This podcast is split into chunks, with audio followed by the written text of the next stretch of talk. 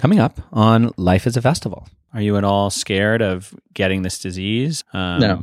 No. I'm excited for the opportunity. This is a great opportunity to do something new, to do something different.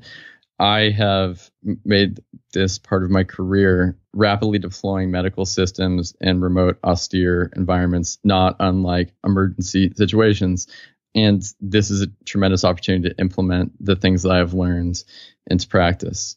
Whether that's going to be me just doing my job in a hospital, working the front lines there, or doing it in a slightly different, slightly more outside the box way will be determined. But the things that I have learned from doing festival medicine um, have informed every aspect of my practice. And I'm excited at the opportunity to utilize those in a different way. My name is Eamon Armstrong, and this is Life is a Festival.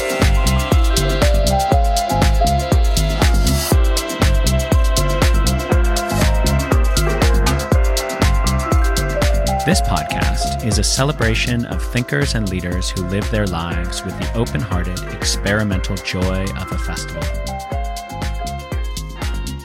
Each week, we converse in complete openness, in an ongoing quest to find those boundaries in our being and melt them into lofty horizons. Life is a festival, only to the wise.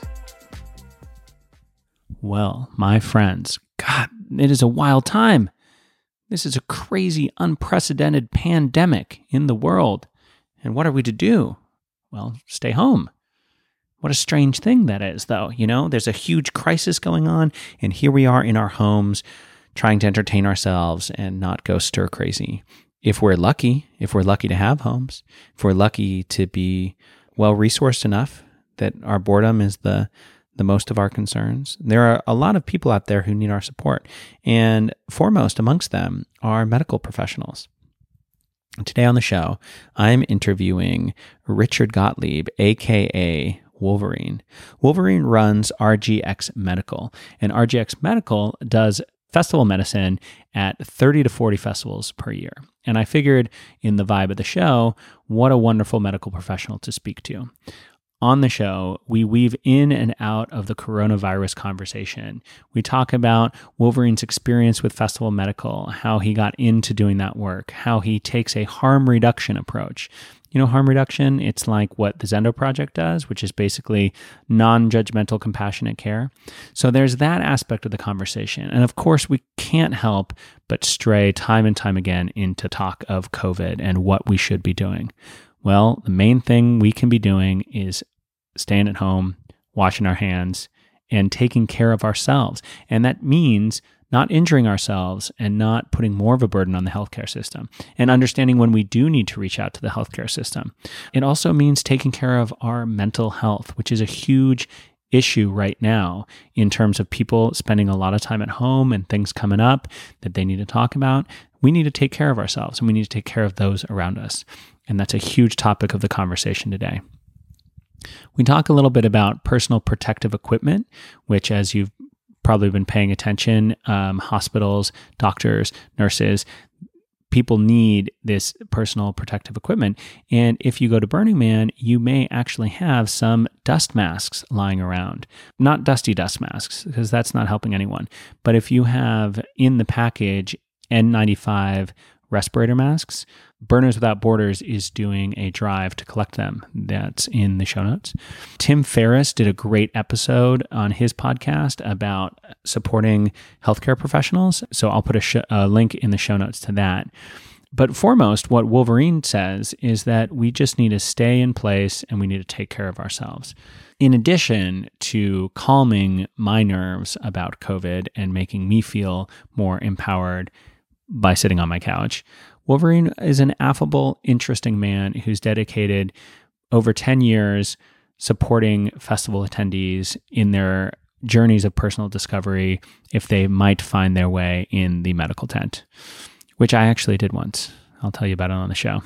Anyway, without further ado, in these trying times, here is the capable Wolverine.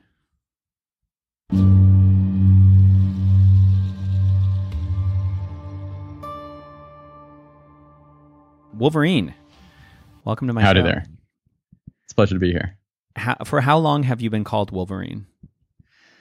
The initial nickname got stuck on me. Uh, Burning Man 2003, 2000, somewhere around there. It was that or Richard Number Three at my camp. I was given those choices. Why Wolverine? It was a playa name. Uh, yeah, I started as a playa name. Just my facial hair naturally grows into mutton chops that look like the Wolverine character, and so that was what was given me as an option. That was in uh, early 2000s that you yeah, became Wolverine. And 2000s. and do you use Wolverine professionally when you're when you're signing up on these festivals to do medical stuff? Are you Wolverine in that context, or are you Richard Gottlieb? Both. Uh, Wolverine oftentimes is a radio handle, but at, a certain point, I realized that a bunch of people had no clue who Richard was, but everyone seems to know who the Wolverine guy is. So I guess it's uh, a character of sorts. I like Wolverine for you. And it, you know, I like Wolverine because, and maybe it's the association with the X Men, but there's something about that nickname that feels capable to me. It feels like someone who is able to do something that needs to be done. Like, oh, well, we'll get, get Wolverine in here. He'll, he'll like he'll take care of it. And I like that for someone who's responsible for medical at festivals. Yeah, absolutely. It's it's uh, it took me a long time to be okay with it. I was really resistant uh, to it for many years because it's not like a humorous, self-deprecating nickname like Drunken Bob or Silly Susan or something. But it got stuck on me and I really couldn't escape it. And I eventually just gave in and said, okay, that works. I don't want Drunken Bob or Silly Susan to help me when I've injured myself at a festival. Those are exactly the people I don't want is Silly Susan and Drunken Bob. I yeah. feel like they're the type of people who are going to end up in the medical tent. uh, I've met quite a few of them. A lot of Silly Susans, a lot of Drunken Bobs. I, I, actually, when I was doing Zendo, speaking of drunken bobs, the times that I've done Zendo, I've noticed that the combination of psychedelics and alcohol seems to be the one with the most, um, shall I say, bombastic guests, the most sort of like wild and energetic people in the Zendo tent. Are I've noticed are people who are a bit, bit of the drunken bobs alcohol certainly carries with it some disinhibition, which certainly adds some emphasis to those interactions. So, before we get into talking about you and Festival Medical generally, we're recording this on March 25th, and yes. we are in the beginning of an unprecedented medical crisis. And so, just to start, I just want to check in with you. It's a it's a medical and economic crisis, and I know affecting your business. Um, it's huge how are you doing? Doing well, spending a lot of time holding space for our community. Needless to say, all festivals up in the upcoming future for at least the next six months are either canceled or postponed. So certainly that has changed the emphasis of my time. And so no, I'm spending a lot of time working with community support and making sure people have access to resources, connecting folks.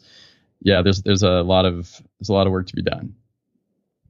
You said holding space for the community. What does that mean? There are a lot of folks out there right now who are having a difficult experience surrounding the impact of COVID, the impact of the economic crisis, the impact of everything surrounding this, what social distancing looks like emotionally and spiritually for everybody. And that's a lot of energy. It's a lot of energy that sometimes needs an, an opportunity to, sometimes people need to break down a little bit. And I'm happy to be one of those available resources for folks. Will you at any point be contributing in a medical capacity to the COVID response? Yes, most certainly. There's a number of things that are coming up. Right now, things are moving and changing so fast that what exactly that's going to look like will be decided in the course of the next couple days.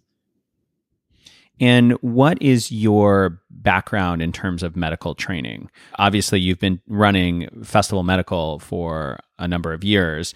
As a medical professional, what do we call you? Are you Dr. Wolverine? I am not. I am a I am a EMT as well as a nurse. I think I originally got my EMT in, if I recall, 2007. So it's been a while now. Who is on the front lines of this particular medical crisis, and what roles are they in? So, what role would you potentially be in if you are supporting this healthcare system? There are a lot of possible roles. EMTs and paramedics work in the pre-hospital system, so primarily That's most commonly on ambulances, but in a variety of different settings. Whereas nurses, physicians are more commonly directly in a hospital setting. There are a lot of different ways that people work and contribute. And specifically surrounding COVID and the medical response to it, there's a lot of opportunity for people to work outside of their normal context. I'm already aware of the EMS system in California putting out some calls for EMTs and paramedics to work in COVID testing centers. So there's been a lot of, of outreach for people who are maybe not working in who are not working in the very traditional sense are suddenly being called to do things that are outside of their norm. It's a great opportunity for people to contribute in different ways. So I got my wilderness first responder certificate just congratulations a month ago. Thank you. It was an invitation from Jamie Wheal on this show. He said, if you want a transformative experience, do a wilderness first responder. So that's 10 days of wilderness medicine. With that certificate, am I able to contribute in some way? Are they calling out for woofers? Absolutely. Absolutely. Uh, the first thing is community. There's a lot of folks out there who don't have just that basic training in first aid, and you've got some great training that you can help utilize and teach with to try and spread and share that knowledge. I was I was having having dinner uh, probably a week or two ago, maybe two weeks ago now, with a good friend of mine who's a physician, and she was getting phone calls and taking phone calls the entire time with friends and family members, and just trying to provide them some support and education around what does and does not make sense. And I was getting phone calls and text messages at the same time. Yeah, your woofer training gives you the opportunity to provide support to the people around you. Based on the current progression of things, unlikely that you would, with woofer training, be like, you're not going to be performing surgery. Surgeons perform surgery. But there are lots of ways that you're going to be utilizing that coming up. When Jamie first encouraged me to do the wilderness first responder training, one of the reasons that he suggested it was that if we have a couple major crises in this country, we're not going to get the healthcare that we need.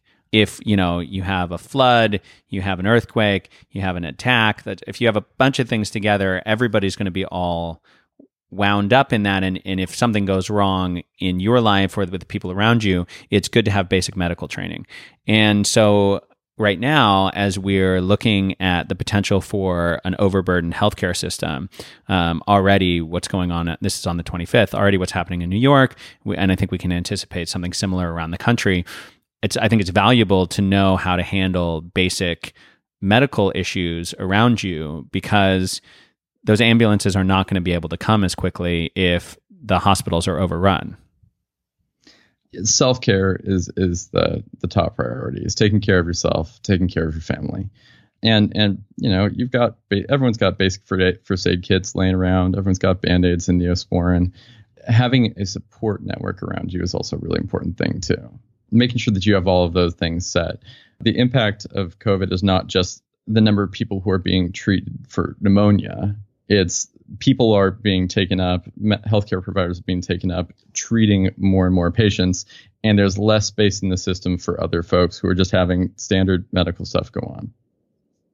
One of the reasons that Jamie was suggesting doing this was also just the situational awareness that you develop once you have some medical training and your ability to kind of look at danger around you and actually avoid hurting yourself, which I think is actually something for the people listening right now that would be really valuable is like how do we make sure that we don't hurt ourselves right now in this mm-hmm. time when the healthcare system is overburdened. A woman named Katrina Breeze asked me to ask you because her experience with Hurricane Katrina, um, she lives in New Orleans and took her namesake from that hurricane, was that there was an absolute epidemic of people stepping on nails and falling off ladders, and that our ability to not hurt ourselves is a huge part of what this situation calls for.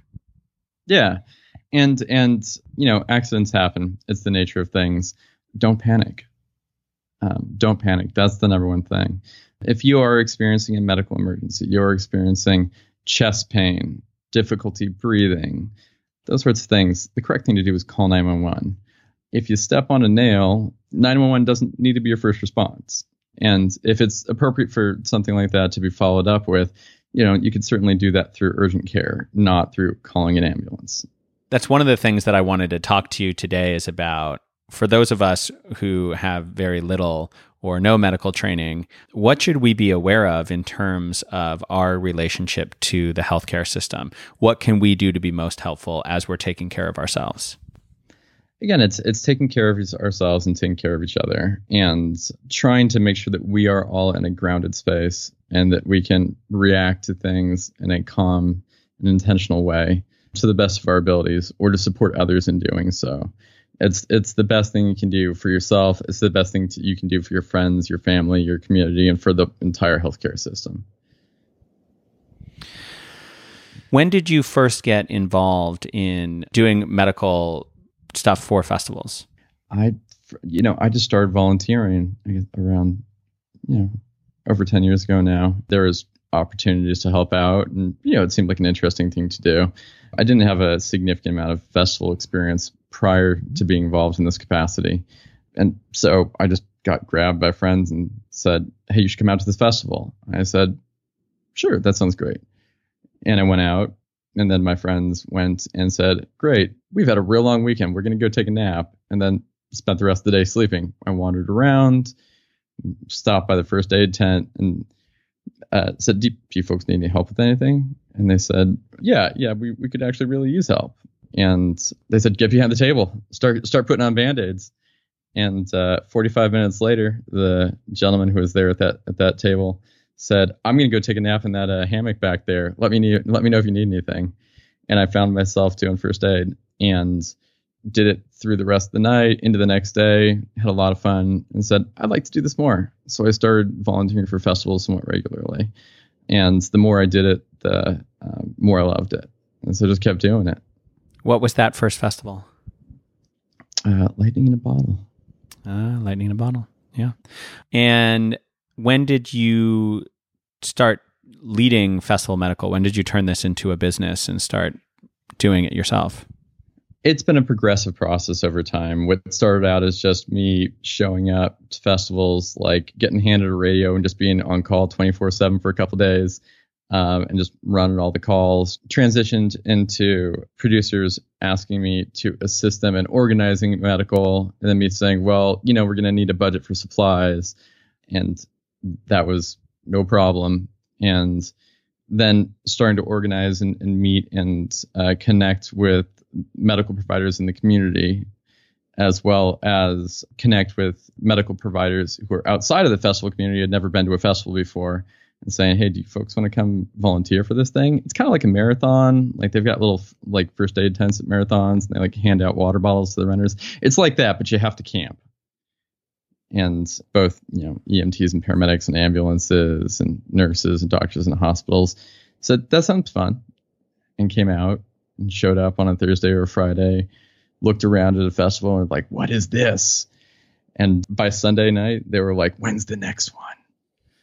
So I grew and had more and more people in the community who wanted to do this. And I just love doing it. You know, my background was working in hotels and hotel management, hospitality management.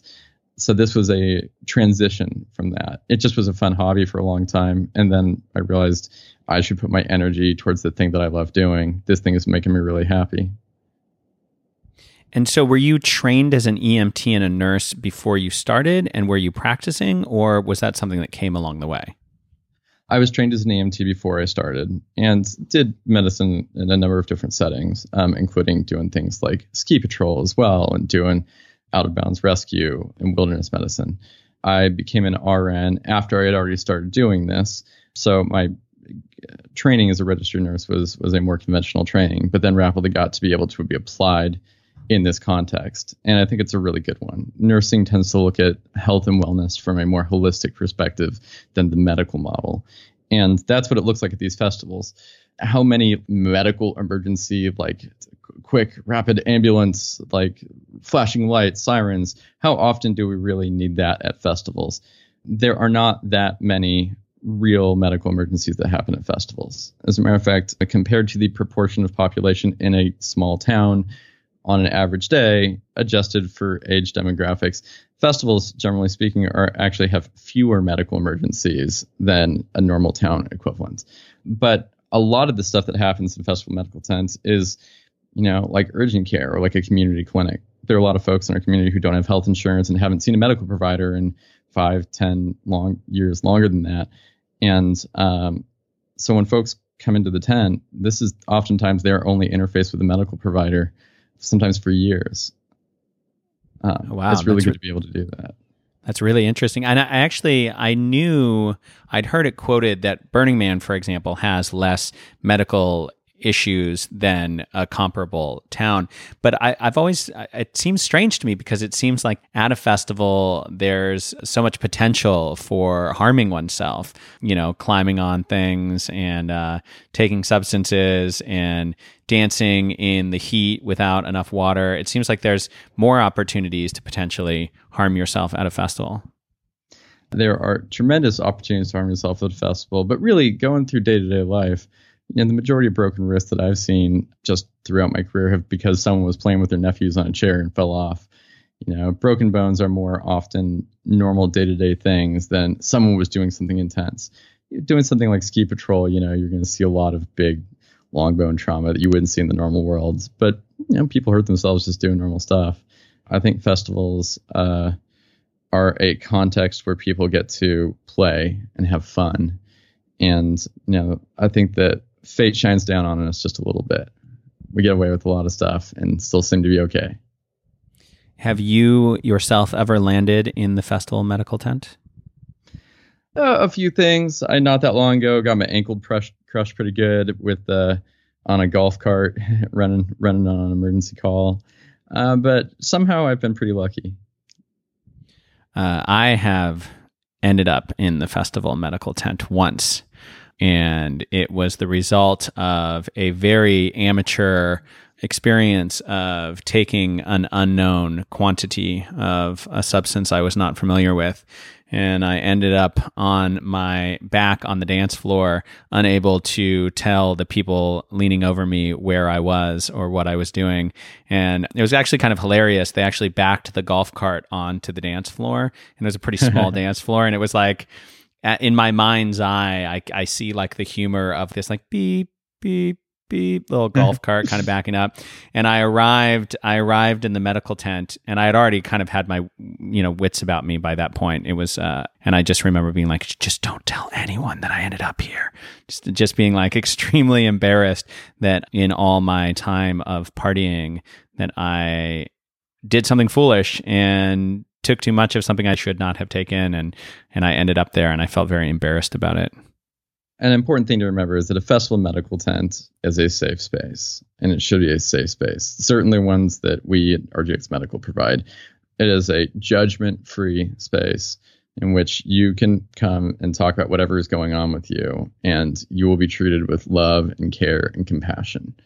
And you don't need to worry about, oh no, are they cops? Are they out to get like we're here to take care of you and to provide whatever support you need. And that's it without judgment. Harm reduction is an incredibly important part of what I do. And there are a lot of different people's definitions of what harm reduction means. For me, it's just that it's just non judgmental, compassionate care.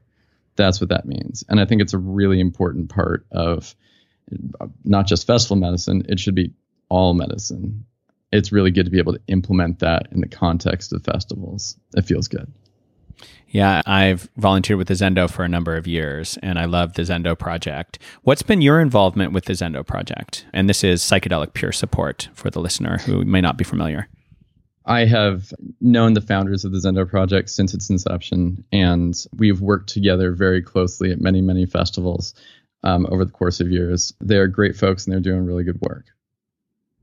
And you're also involved with DanceSafe as well, which is another harm reduction organization. What's your role with them?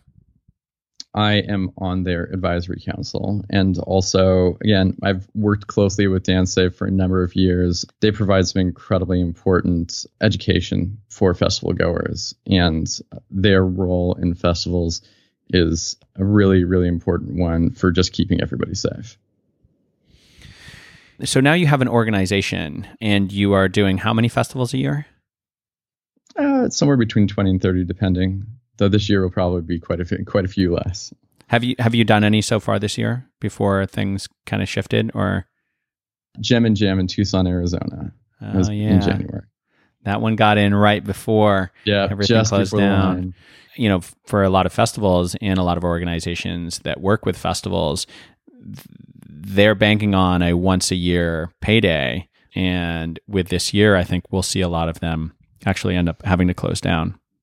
I, I believe that we will survive this. It's a rough hit. There's a lot of community support for artists, and there should be more. Both festival producers, people working in festivals, and the artists that make festivals happen. All of those folks are taking a, a really hard hit right now. We need to work together to support each other to make it through this. This this too shall end.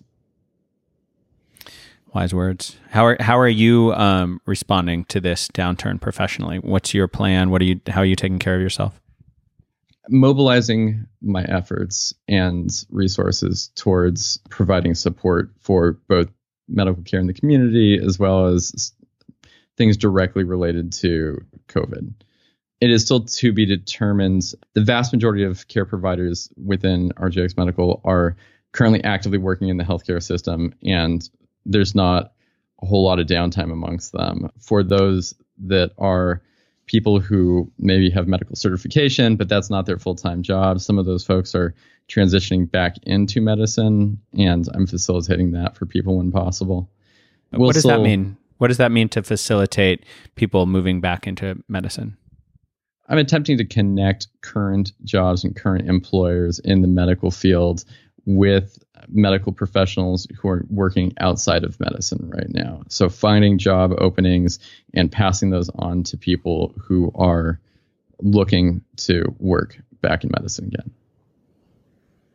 And and how are you managing? How, what is your plan in terms of managing economically, considering that all of these festivals are canceled or postponed, and so obviously you won't be able to work at them. What's your plan?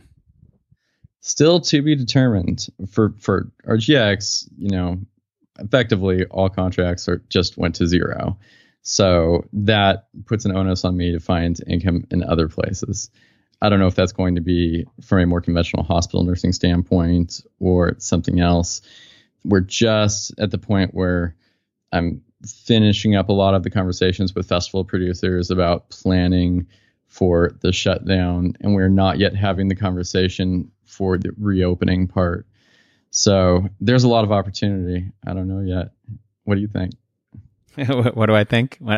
You know, I it's an interesting time because so many people are looking for alternatives. You know, I saw 30% as a number quoted for the uh, potential unemployment rate for this spring. I think, you know, for you with medical training and a medical background, there's definitely there's a need, you know, if you you know, I'm I'm I'm certain that they are going to be wanting more people who have a medical background in hospitals or in potential testing sites when those get up and running. Yeah. Yeah. I'm I'm lucky that I have a skill set which has increasing relevance right now. There are a lot of artists that are really hard hit right now because there's not a lot of context and a lot of that is moving over to online stuff, be it flow gatherings with people all Skyping in, being that artists that are doing visual arts. There's a lot of transition to that format. And it's great that we have that opportunity. But, you know, these folks all are struggling to pay their rent right now. It's such a sudden shift because everyone's at home and people obviously would like to be entertained, but there's such a glut of content. You know, suddenly Eh, there's a live stream going on all the time from everybody. So whereas you wouldn't be able to see Monolink play in Berlin, now suddenly Berlin is here right now. And so, you know, everybody's got a yoga class, everybody's got a podcast, everybody's got everybody's got something that is being pushed out and it's going to be really interesting to see the way that people consume art and content in the the vacancy of events. It's a really fascinating time, and I'm not sure how long it's going to last, but it's really interesting, like how people will adjust, and I'm curious as to how people's habits will shift permanently. For me, I'm hoping that my habit of cooking for myself is going to stick, and I'm going to cook for myself more. But you know, there may yeah, be silver. feeding myself you know, is definitely in the top of like, here's a learning opportunity now that I'm out at festivals, you know, going 24 seven, just eating whatever's available, I should probably do a better job of cooking. I just signed up for a friend of mine is a Pilates instructor and is teaching online Pilates classes. So I'm going to take my first Pilates class. Oh, nice. That's great. Have you, are you a part of some kind of community support online spaces for like mental health and for connection? Are you, are you connected with any kind of groups or, or people just getting together on the subjects of mental health and, and wanting to be more connected online right now? there are a number of smaller ones that I'm involved with. A lot of my communication right now has been very directly with individuals and small groups and not part of just just limited time resource. It's been a whole lot of phone calls one on one. There are some a few groups that are developing homemade medical devices that I have some involvement with. Currently there is a insufficient amount of PPE, personal protective equipment, available to healthcare providers. And so there are some communities out there that are helping develop PPE and create it and distribute it out to healthcare providers outside of the traditional means. So I'm working with that quite a bit. But I haven't yet hopped in on some of the larger mental health community discussions. I would like to very much. Again, we're still days and weeks into this, and so things are changing not just day by day, but hour by hour. Yeah, the the burners mobilizing for PPE has been a nice thing to see. Um, I camp with Burners Without Borders, and Christopher Breedlove has been, you know, helping to facilitate the collection of like N95 masks, um, which I have some unopened N95 masks, which I shall be donating, and uh, it feels good to be able to contribute something, but it does also feel like the numbers, the potential numbers of people who are going to need support are so enormous, and our shortfall in terms of what we need to support them is so vast. It it feels good to donate my you know six unopened N95 masks, but it's you know it feels like such a drop in the bucket in a situation. Oh, like every little bit counts. Every little bit counts. I'm currently collecting some of that PPE and making sure that it's distributed to some of the medical staff and RGX who are currently working for major ambulance companies and are not being provided PPE by the ambulance company because the ambulance company can't get a hold of it. So even if it's just one at a time, if I can get one N95 to someone and one N95 to another, that's at least an opportunity for folks who are running 911 response right now and they don't have the stuff they need to protect themselves. Yeah, there's actually one of many sirens just went by outside my home. I'm close to a fire station, and it's so interesting here in San Francisco. It's very quiet, and there are constant sirens. The pandemic is an odd experience to live through.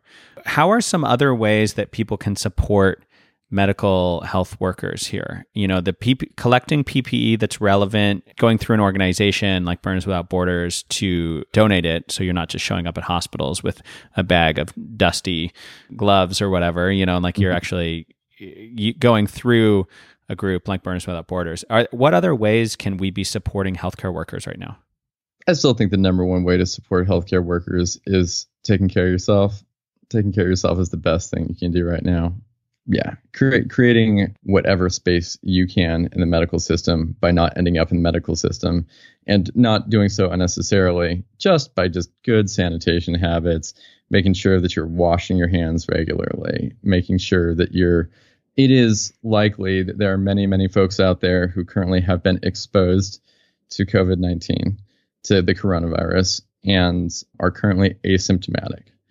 And so just because you feel fine does not mean that there is not the potential that you have had exposure and that you might be able to accidentally pass on pass that on to somebody.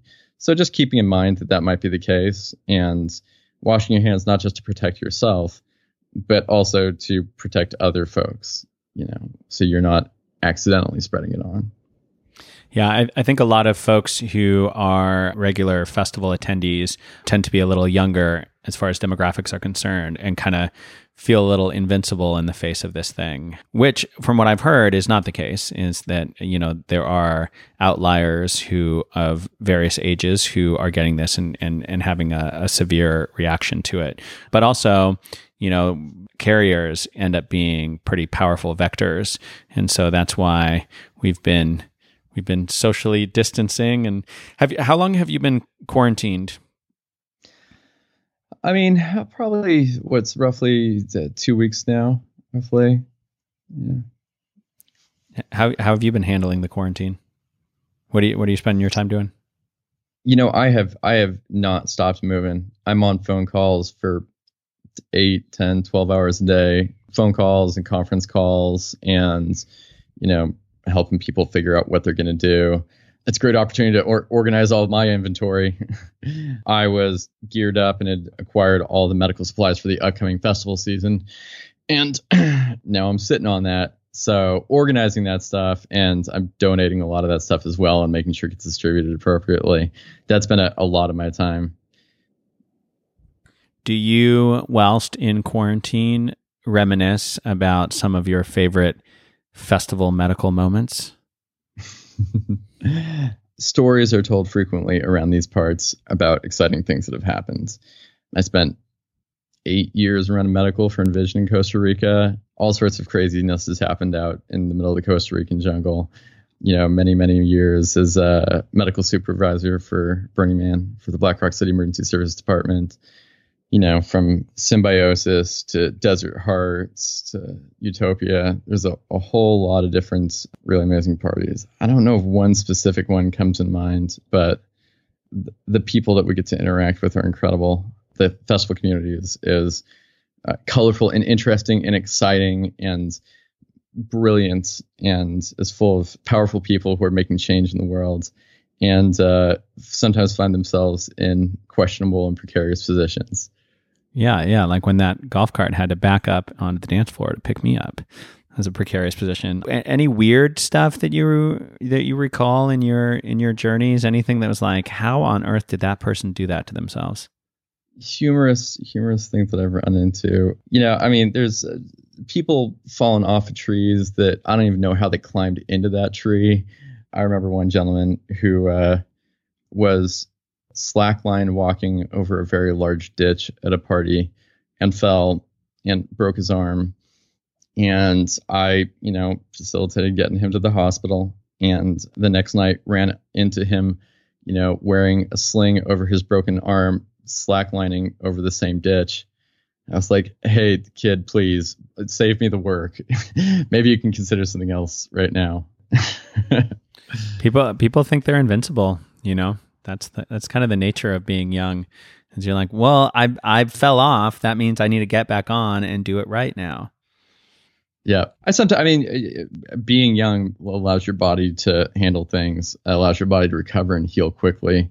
I I oftentimes say that people are concerned about festivals with younger crowds and they're like oh those young kids acting irresponsibly like they're invincible and my experience has been one of the most dangerous things that sometimes happens is people taking drugs over the age of 40 just the nature of your body you know you get older your body is less capable of handling things as it once was and those folks sometimes run into consequences um, where things that they maybe did when they were 20 or 30 suddenly when they're 40 50 have consequences. Yeah. Yeah, we you know, you have to you have to accept the slowdown. The party all night many nights in a row tends to take a bigger and bigger toll on you as you get older. I definitely can't party like I used to, but that's fine cuz my life is full of other wonderful things. What's what's the most valuable thing that you've learned as a medical professional in the festival world? over the course of my time doing this, I initially got interested in this. The initial appeal was the, you know, like more adrenaline based, like dealing with emergencies, like panic. I find myself in my flow state when there's, you know, six emergencies going on and like fires happening everywhere, metaphorically speaking. And and I say, you know, you do this, you do this, you do this, you do this, you do this. I'll be doing this. I'll be here if you need anything. Does anyone any questions? We're good. Like in in times of panic, my natural response is just everything slows down and becomes really easy for me. So the initial appeal was just just all of the interesting, exciting things happen. Over the course of time, as things have changed, what has kept me involved in this is the transition from as I've learned more and had more formal education, more experience surrounding emergency medicine, I've realized that mental health is uh, infinitely more complex than the than the human body, and the mind and the body are the same thing. It is a false dichotomy. You are one, and understanding really just you know the the psych component of every physical ailment. There are somatic representations of trauma that manifest themselves constantly in every human being in every life. And those things are real. People hear the phrase psychosomatic illness and think that that somehow is a fake illness or not real. No that's that is just as real as something that is because you, you, you fell off of a thing. Pain experienced as a physical sensation can be from a direct physical injury or from uh, trauma that's stored in the body and comes out. And pain is pain. Existential pain is, you know, not that different from physical pain. And trying to treat patients as a whole person, that is fascinating and complex and pulls me in more and more every time. Uh, I keep coming back for more of it, and the more I learn, the more I learn there is to learn. I love that part of it. You know, this is quite timely for me because I am currently reading "The Body Keeps the Score." You familiar with this book? Yes, that's a great book. Bessel van der Kolk, um, thinking a lot about somatic representation of psychological ailments. And a somatic representation, does that just mean in the body? What does it exactly mean, somatic? My understanding is, is a physical manifestation. Somatic pain would be a physical manifestation of pain that is embedded more deeply in the psyche, or one could argue embedded in the body, but of psychological origin. Over this weekend, I felt a tightness in my chest and I felt kind of a shortness of breath. And I didn't, I don't, didn't have a fever and I didn't have any other symptoms. And I think it was some form of anxiety around this whole COVID situation. I think a lot of people suspect that they may have COVID symptoms because it's such a terrifying thing, and that there is a somatic representation of these symptoms in your body. Yeah, um, I, have I've had the opportunity to see some pretty incredible things. I've worked extensively with a uh, ketamine clinic in Los Angeles, and you know, IV ketamine for depression as well as IV ketamine for pain for complex regional pain syndrome, also known as RSD, which is reflex sympathetic dystrophy, is an incredibly powerful tool. I have had the opportunity to witness someone who had phantom limb syndrome. That's when um, you get an ap- amputation and then you then you're feeling pain from where the limb used to be. Exactly. And that pain is very very real. And by way of IV ketamine treatments, were able to experience a pain free existence for the first time in 15 years. Things like that are really powerful. Wow. Yeah. The issue of psychosomatic pain and illness is an interesting one in a climate of sort of global anxiety. So here we are wanting to not burden the healthcare system. And at the same time, we're potentially going to experience um, unprecedented levels of mental health issues just with this quarantine situation. You know, people being stuck in the home of a um, abusive partner, for example, people with depression and anxiety being exacerbated by you know this constant maelstrom of Twitter news. You know these escalating numbers of of sick and dying. This is an unprecedented mental health crisis and we need to be there to support others at the same time that our healthcare system in itself is is burdened. So, how can we best show up for each other's mental health during this period of quarantine? Self care, take care of yourself. For those familiar with meditation, meditation is an incredible practice and is something that is truly powerful under these circumstances. I've done Vipassana which is essentially like a, a, a 10 day silent meditation course. Where'd you do yours? Uh, 29 Palms, Joshua Tree. Yeah. Though they do, do it all over the world, and it's the same course all over the world. It costs nothing. Um, you know, there's oftentimes a little bit of a waiting list, and right now I'm, they're not doing it for the obvious reasons. But any meditation practice, they're great apps on your phone people oftentimes try meditation and they're like, "Oh, meditation's not for me. I found this to be somewhat unpleasant." I, I, I too find it to be unpleasant. Much like you know, lifting weights or working out, you're you're you're exercising the muscle that is your brain. The um, benefit is oftentimes not the experience of doing the thing, but the results of it. Individually, meditation is really powerful that helps us be more grounded in our responses to others. If you're experiencing suicidal ideation, you should get on the phone call. There is a suicide hotline. There is websites where people will chat with you. And that is an okay thing to call 911 for. Take care of yourself, right? There's a tremendous number of the all the people who are currently out of work. I know quite a few therapists, and all of them are definitely working right now. You know, oftentimes it's you know doing remote therapy. Consider the possibility of starting therapy if you're not already that might be a really good thing that will not just help you take care of yourself, but again, take care of your family and your loved ones as well.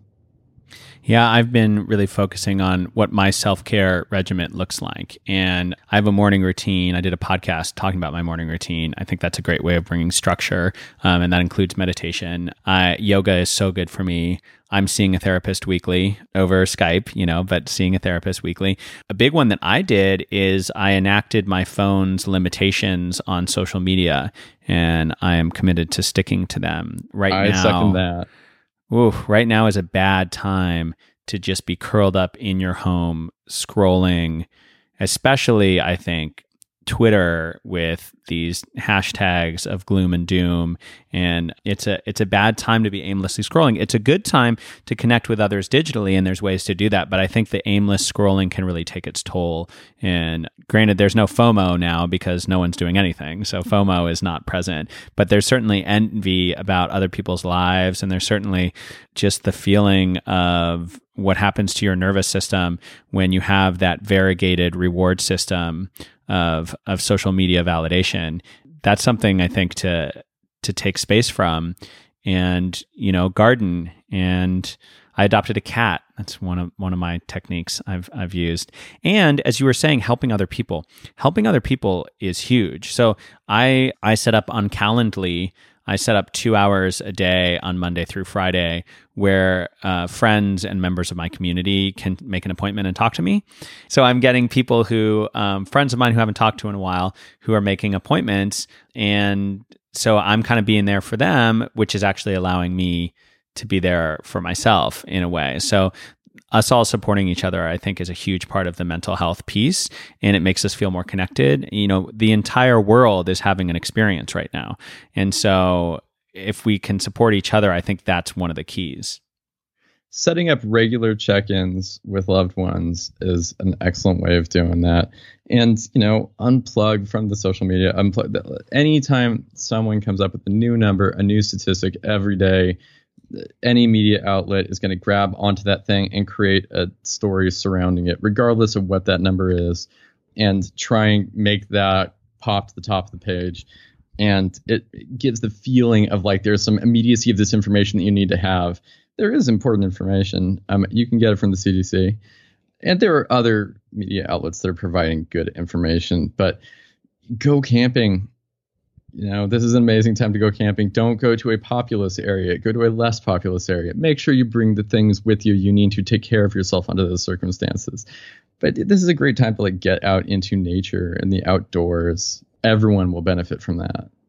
Yeah, after this podcast, I'm going to go on a long walk through Golden Gate Park because it's a beautiful day out. And, um, you know, as long as you keep six feet away, you can be out in the world. Yeah, I, I think that the self care it's it's really important that the self care is the best way to help others right now. And what an unusual environment where we are in a crisis. There is a uh, unfolding disaster occurring, and the best thing we can do is just stay home and take care of ourselves. And in a way, there's medicine in that. And part of how I've been talking about this crisis is what about this virus is medicine? You know, what about this experience? Where's the opportunities? How can we grow? And when you can't go outside, you sort of have to go inside. And that's that's a really powerful thing, I think. It's tremendously powerful. For me, I, I feel a two diametrically opposed concepts within me simultaneously very much. One is do something, and the other one is stop, do nothing. And so I think there's value in both and a balance, but is this the time at which you need to organize everything in your life and do all your taxes and get everything done? Yeah, totally. Here's your opportunity, your home, all those other things that you're going to do probably aren't happening right now. Get those things done. And simultaneously, it's okay not to. It's okay, to just be present, um, being present in your body in that moment. That is of tremendous value as well. So don't start beating yourself up if you've not like you know, written that screenplay that you were desperately waiting to write and it's not done yet and you're not ready to go. Like it's okay to just be be with yourself. There's tremendous healing in that. Hmm. Yeah, I mean, I think that you were talking about vipassana, which I've also done. This has an element of vipassana to it. This element of kind of going inward and feeling your feelings. You know, when you're unable to distract yourself in the same way, then certain things you've been avoiding ultimately bubble up. And yes, that can manifest itself as a mental health crisis. It can also manifest itself as a profound opportunity if we are wise in the way we care for ourselves and others. And, you know, my parents are both quarantined in New Mexico. My dad's making bread for some reason. I don't know that I've never known my dad to make bread before. And I'm checking in on them regularly and I'm che- I'm checking in on so many people and there's something very precious and special about that in spite of the incredibly dire circumstances and how harmful this is to so many people. There are aspects of it that are quite beautiful. Yeah, and it's a great opportunity to look into trying a hobby that you haven't tried before. For me, like in the small amount of free time I've had recently, doing a bunch of woodworking carpentry, building stuff. I love that. I have a bunch of old solar panels that a police department had been getting rid of. Their old ones, put new ones in. So I picked up a, a bunch of large 100 watt solar panels very, very inexpensively. And so I've been devi- de- like designing an entire new electrical solar generation system in my backyard. Stuff that's fun and different and, and is maybe not what you're doing on a day to day basis. Here's a chance to try something new. So at the beginning of the conversation, we talked about how you're going to know in the next couple of days whether you're going to be called to the front lines as a medical professional. And does that prospect frighten you at all? Are you at all scared of of getting this disease? Are you? Um, no. No. I'm excited for the opportunity. This is a great opportunity to do something new, to do something different. I have made this part of my career rapidly deploying medical systems in remote, austere environments, not unlike emergency situations. And this is a tremendous opportunity to implement the things that I've learned into practice.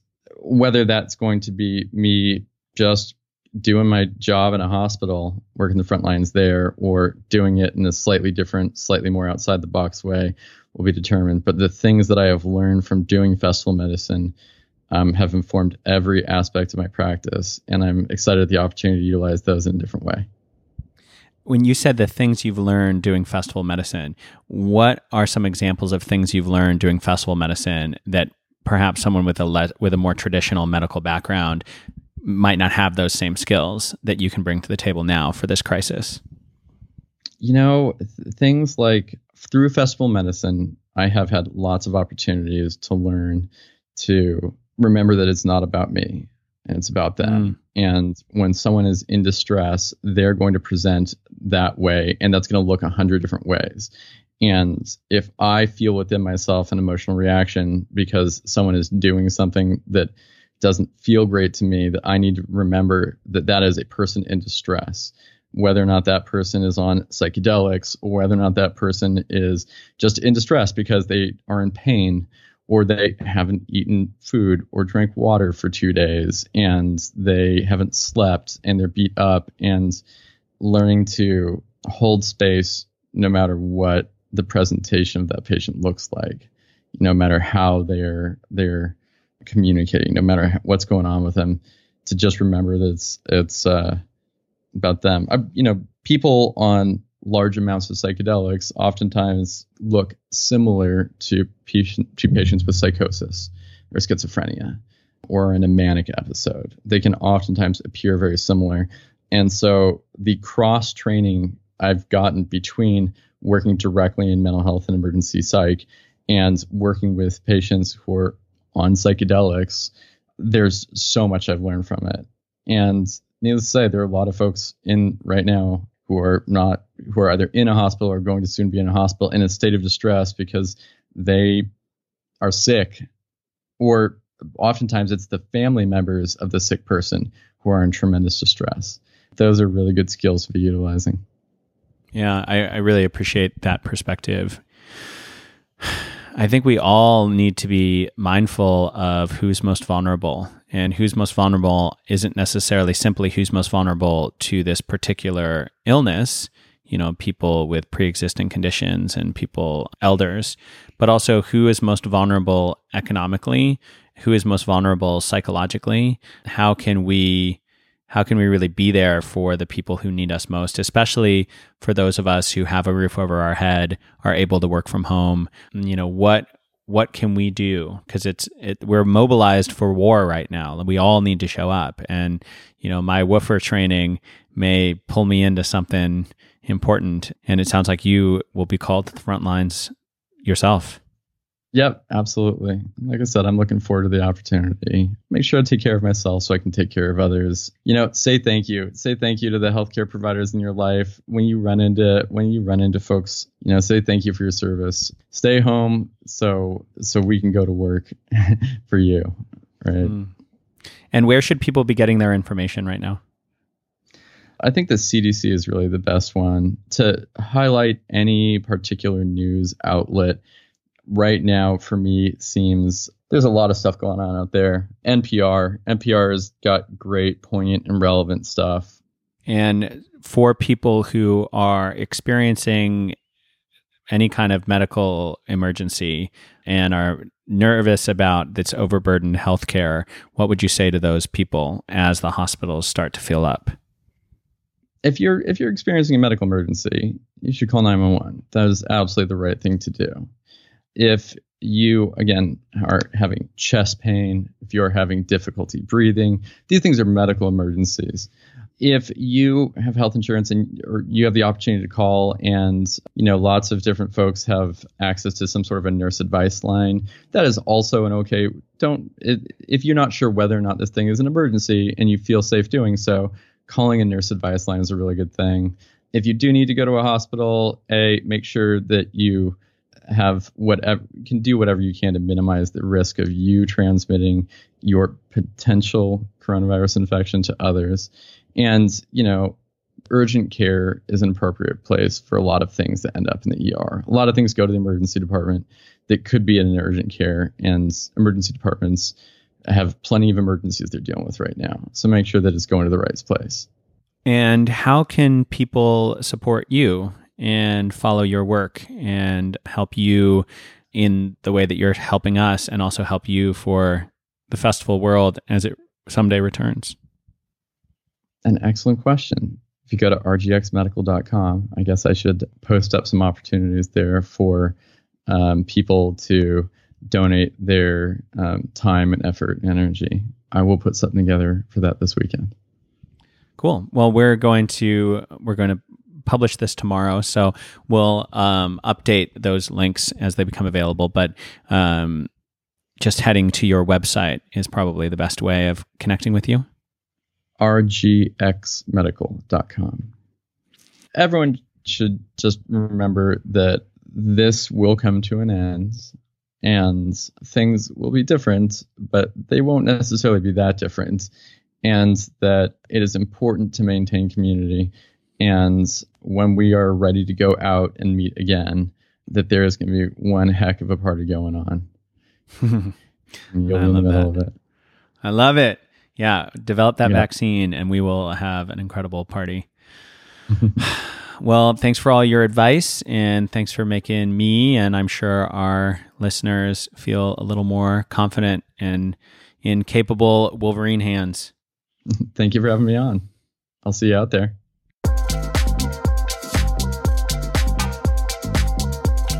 Thank you for joining us for Life is a Festival. If you liked the show, you can support it by sharing it with your friends, following it on Spotify, or reviewing it on iTunes. If you'd like to get more involved, you can join our Facebook group, Life is a Festival, where we talk about the show and you can suggest new guests. If you really liked the show and maybe want a little bit more, visit my digital tip jar at patreon slash lifeisafestival.com.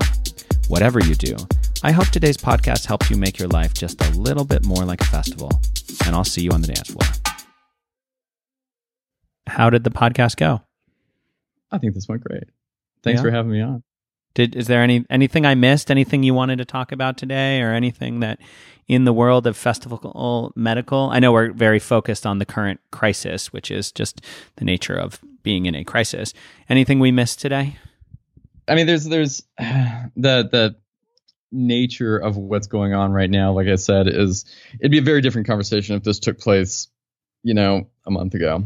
But things really are just moving and changing really, really fast right now, and so like I, there's so many things I'm going to be able to point to soon and be like, do this, do this, do this. And right now, I don't want to jump and point anything one specific direction if that turns out to be not relevant tomorrow. So I think this went great and definitely had a lot of good content to it. And I just, you know, there will be so very much more probably very quickly right now because it's just a bunch of fucking guesses as to what's happening with you know, we we've are getting more and more data as to what the progression of this disease looks like and what the treatment looks like, and it's evolving day by day. So, you know, we'll have exponentially more information tomorrow.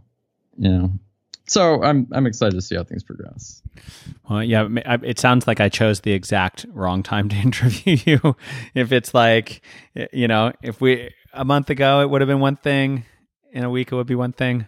Maybe I got oh, you right when everything's moving. Yeah, I mean, sort of yes and sort of no. I think that there, there's uh, probably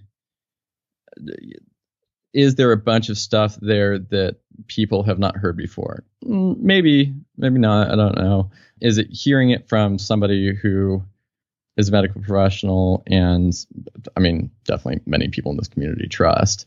Is that a good thing? Yeah, I think that's a good thing. But yeah, there's gonna be really good stuff happening. I wish I knew what tomorrow looked like for me. Well, I, I mean, I imagine you're probably gonna get deployed in some way. I mean, considering the landscape, but we shall. I guess we time will tell. Yeah, I mean, I'm used to being the captain of a ship.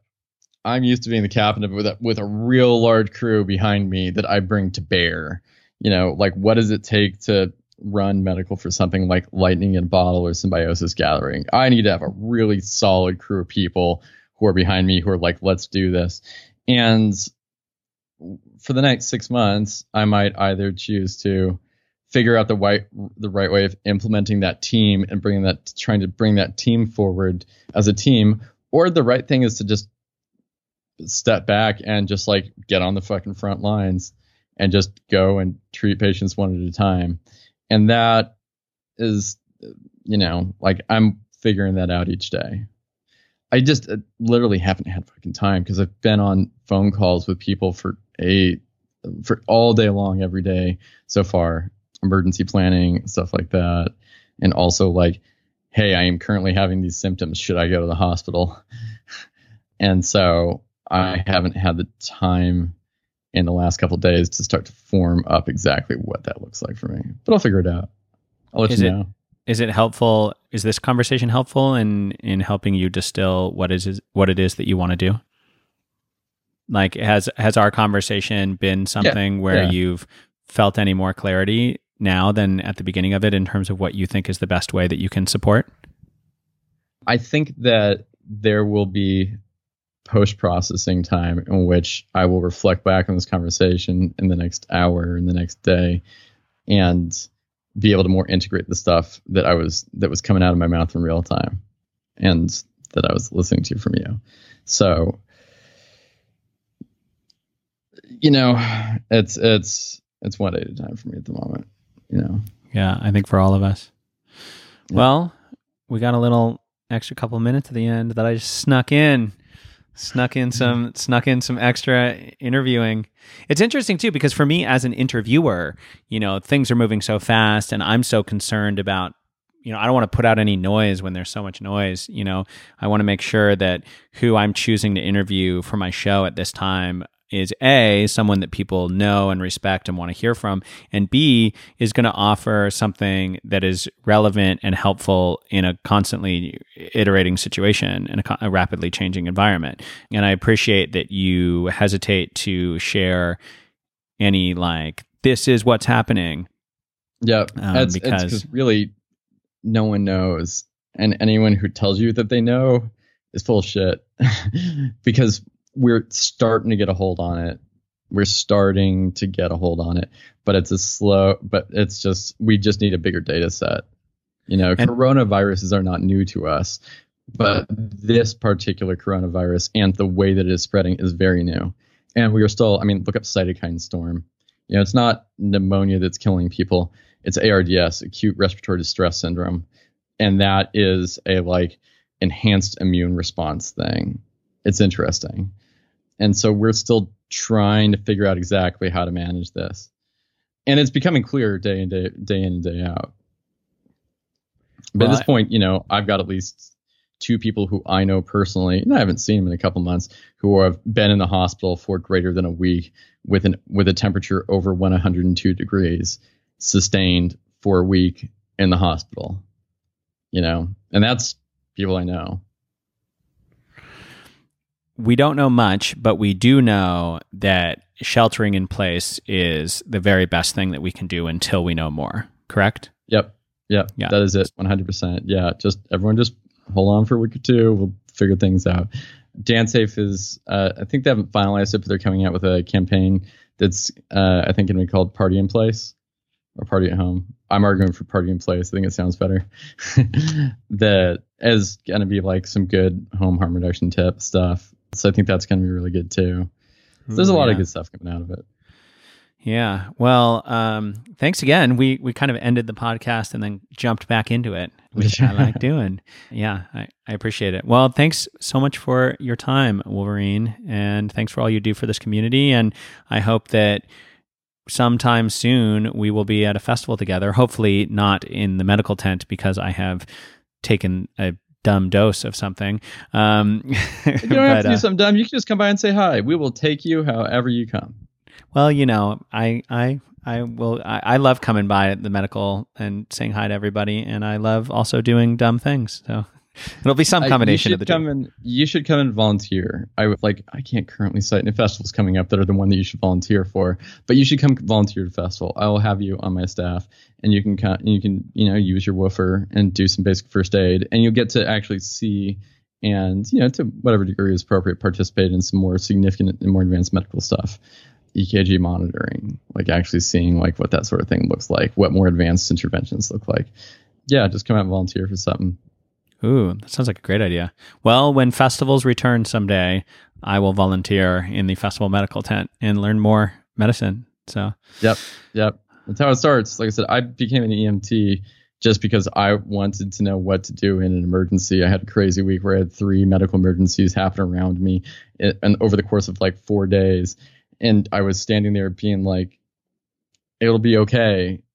And then I was like, I'm tired of not actually having a better answer than that. And so I, the next day, signed up for UCLA's EMT school and got my EMT immediately. And I was like, cool, now I know what to do.